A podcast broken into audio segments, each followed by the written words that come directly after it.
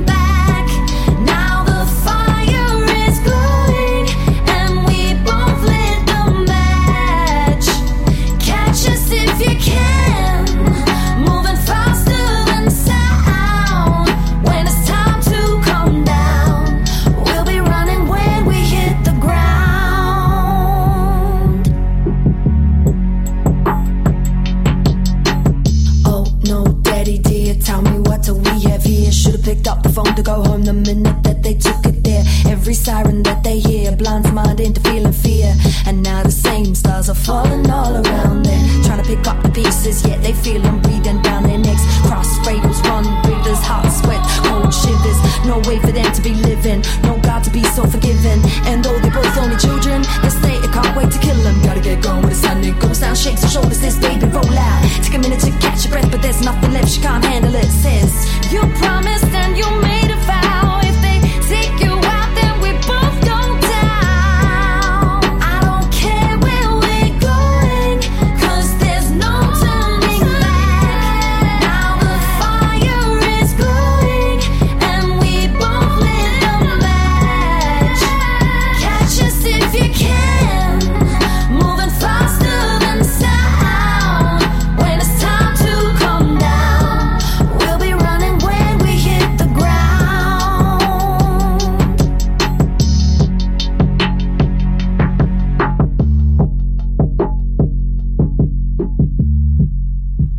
Kiwi drum and bass artist Tali there. And Tali's touring with Australian singer songwriter Georgie Fisher, playing a show here in Dunedin on Sunday at Taste Merchants. And it's my great pleasure to welcome Tali to the show now. Thanks for joining us. It's good to have you with us.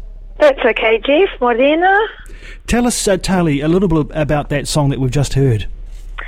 Uh, Faster Than Sound is um, one of the singles off my latest album, Wolves, and it's self produced by me not really a true story. Obviously, I've never held up a store and fired a gun, but um, it's just a li- it's a little bit of sort of um, fantasy songwriting, I guess. Something slightly different from the usual reality writing. Yeah. Tali, uh, how many opportunities have you had to come down south so far? Um, well, I haven't actually played down south doing my live solo set, so Sunday is going to be the first time that I'm able to actually come down and set up my keyboard and, and play all the stuff off my album. So I'm super excited to, to be, you know, finally getting down there that way. So for those of you, uh, our listeners out there who, who, who haven't uh, who aren't familiar with your oeuvre, perhaps we can get a little bit of history from you, Tali. Um, tell us, uh, tell us how music uh, came to be part of your life. Well, I mean, I I grew up listening to all genres of music and playing piano and singing, um, and then when I moved to Christchurch um, back in the mid '90s, I discovered rave music, and I really loved lyrics and rapping and putting words together. Um, but it wasn't until I first saw a drum and bass MC, or first heard, sorry, like a mixtape coming come over from the UK with a drum and bass MC on there that I thought, aha, that's what I want to do. I love the combination of yeah, being able to sort of rap and freestyle, but at the same time over a genre of music that I felt was a little bit more um, all-encompassing of people than than maybe hip hop was. Um, and so I got into doing that. I was also a singer, a singer songwriter from a really young age. I've played piano and written songs since I was about nine. So when I was in Christchurch, I was also busking and, and playing a lot of the cafes. But it wasn't until I moved to Melbourne with my sights set on going to the UK um, that I was actually discovered by UK drum and bass legend Roni Size. And I sort of told him about my aspirations. He was actually one of the people that I had um, in my to-do list of people that I wanted to meet and work with, and it just so uh, happened that the universe conspired to bring us together. And he um, said, if you know you want to come to the UK, we'd love to sign you. So I moved over there um, and signed a record label with them. And then next thing you know, I was touring the world and putting out records and hearing my music on the radio and yeah, doing really, really well over there and have done that for the last 10 years, and then four years ago I moved back to Aotearoa and um, kind of had my sights set on doing my own stuff. So for the last four years, I've been really working on my kind of electro soul gangster jazz vibe. Still MCing, of course, but um, just wanting to give listeners more of a taste of like what my what the real sort of intrinsic Tali sounds like. Yeah. And I take it that means that that you um, are totally in control in terms of all the knobs and dials and everything else. You kind of uh, can create everything from the ground up with your music now. Well, with Wolves, which is my latest album, all that is self-produced. Apart from the beats, I'm not a beat maker. I don't know how to drum program, so I sampled a lot of my beats. I mean, you know, I spoke to a few different producers, some drum and bass producers. I spoke to P Money, about it and and they all said to me yeah you know everybody samples their drums and gets their loops from somewhere. Not everyone can sit there and have the time to put drums together. So once i felt confident that you know that was okay and that was allowed um, i just sort of went from there. And because i'm classically trained i know how to put chord structures together and i just sort of went with what vibe i was looking for. Um, but this is yeah this is my first foray into production and i've really really enjoyed it I don't know if I've got much time to do more production uh, um, to such an extent, but I'm definitely creating sort of skeletons of tracks and ideas, and then seeing if I can maybe have them developed by by somebody else at this stage. Kind of beats oriented music can run the risk of falling, you know, into kind of a same old, same old if it's short of kind of the lyrical content to match it. Tell us, uh, you know, about you know your confidence as a as a lyricist? Um, well, I think I'm a good storyteller, and I've always really loved being able to evoke emotion within people and also imagery. Um, I love reading a lot. I'm really into sort of, I guess you could call it contemporary dystopian fiction, sort of stuff that's set, you know, in the near future when the world's a bit stuffed up. Um, and I, I, lo- I love that kind of writing, and I, I love the way that people craft stories and ideas. That's sort of something that's really um, sort of caught my attention from a really young age. I, I remember reading Janet Frame, you know, New Zealand author Janet Frame, when I was about 11 or 12 and being blown away by how she was able to paint these pictures in my mind and yet it was someone else's writing and I've always tried to kind of do that within my writing. But I'm still also an MC and I still love to write music for the dance floor. So while there's maybe some deeper more conscious emotional stuff there's also stuff that's you know fall to the floor get your hands in the air kind of vibe because you know I've, I've got a massive audience that loves that as well. So try to pander to both Tell us about how this tour uh, with Georgie Fisher came together. Well, I met Georgie last year in Berlin um, while I was on tour there. Um, my guitarist, Harry, who I played with for nearly three years, You've, you've just gone a little bit kind of muffled there. I don't know whether you've changed position or not. No, no, I'm oh, in exactly now. the same position. You're back now. You're back. um, yeah, my my old guitarist Harry, who used to play for me, he moved to Berlin, and he told me that he had met um, an Aussie singer-songwriter over there called Georgie Fisher. And of course, I checked her out and loved her voice. I thought she she sounded like a really cool chick. And then when I went to Berlin, um, she was in the process of recording her album, and Harry was uh, writing a lot of guitar for it. So I ended up sitting in the studio with him while he wrote guitar or, or laid down the guitar. And I got to listen to her songs over and over again. I just thought, man, this chick's voice is just outstanding. I love it. I love her vibe. And then literally a couple of days later, I'm I'm standing um, in this place called Wasserstrasse watching uh, Harry busk, and I heard this "Oi, Tali," and I, I turned around and she's like, "Oh, I'm Georgie." I was like, "Wow, I've been listening to your music for the last two days straight," and we just connected instantly, which I was really pleased about because I connected with her music. And I was hoping I would connect with her in person. And we, we got on so well and we hung out while I was in Berlin. And then I just said to her, you know, are you coming home to Sydney for Christmas.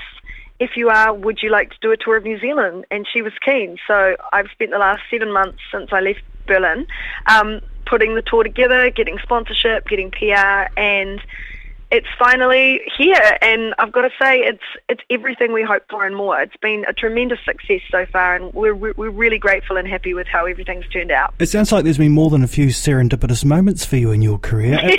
Uh, the, uh, you know what? Yeah. Everything I think everything happens for a reason for sure, but I think a big part of it is that you your mind is a magnet and you manifest what you want in your life. I'm a big believer in that. All right, so you wanted to meet Quentin Tarantino, then, did you? yes. yes, the, paper, the local papers reporting that that happened. To tell us about that. oh, it would just so happen that Golden Dawn that we were playing uh, two Fridays ago. Um, Quentin Tarantino was also in town promoting the Hateful Eight, and he was doing a small talk and beer tasting at Golden Dawn. And we were supposed to be sound checking, but our sound check was put back late because Quentin's talk was still going on. And I was you know, I mean, it's Quentin Tarantino. He's in the next room. It's fine. I'm not going to get too cross. But at the same time, you know, we've got to get our sound check done to get ready for our show. Uh, very important. And then um, I saw him come outside into the beer garden because he had to use the bathrooms. And as soon as I saw he him walk out, I cruised over real quickly and just waited. And then when he came out of the bathroom, I was like, Mr. Tarantino. And he was like, yes, hello. And I introduced myself and I shook his hand and we chatted for a minute. And I think he thought that I was going to fangirl and be like, "Oh, I love your movies and everything." But I just sort of said to him, "So I'm playing here tonight, um, and we need to sound. Are you done yet?" That's great. he cracked up laughing. He was like, "Oh, oh," he was like, "I'll wrap it up. I'll wrap it up just for you." And I was like, "Thanks, mate." I think he was a bit taken aback because I sassed him, but I think he liked the sass. You know, it's probably different from what he gets usually. That's a really good story. Even if it's not true, you should stick with it. It's true. there were people there to witness it. well, look, uh, we've just got a minute or so, Tali. So, look, um, tell um, uh, our listeners what they can look forward to on Sunday night in Dunedin. So, Sunday night we're at Taste Merchants, and you can expect um, a combination of acoustic soul and some jazzy hip hop electronica. Georgie will be starting out first. She's playing stuff off her new album Big City Howl, and I will also be singing a couple of songs with her. And then um, I'll be doing my live set, triggering beats off my Roland keyboard, singing, rapping, playing strings and keys, and also Georgie will be jumping up and joining me for a couple of songs. So, yeah, a lot of original, unique music that hopefully um, our Dunedin listeners will enjoy. Great. Hey, Tali, thanks for joining us on the show and all the very best for, the, for your tour. Thank you. We're really looking forward to getting down south. Can't wait to see you guys. This program was first broadcast on Otago Access Radio and made with the assistance of New Zealand On Air.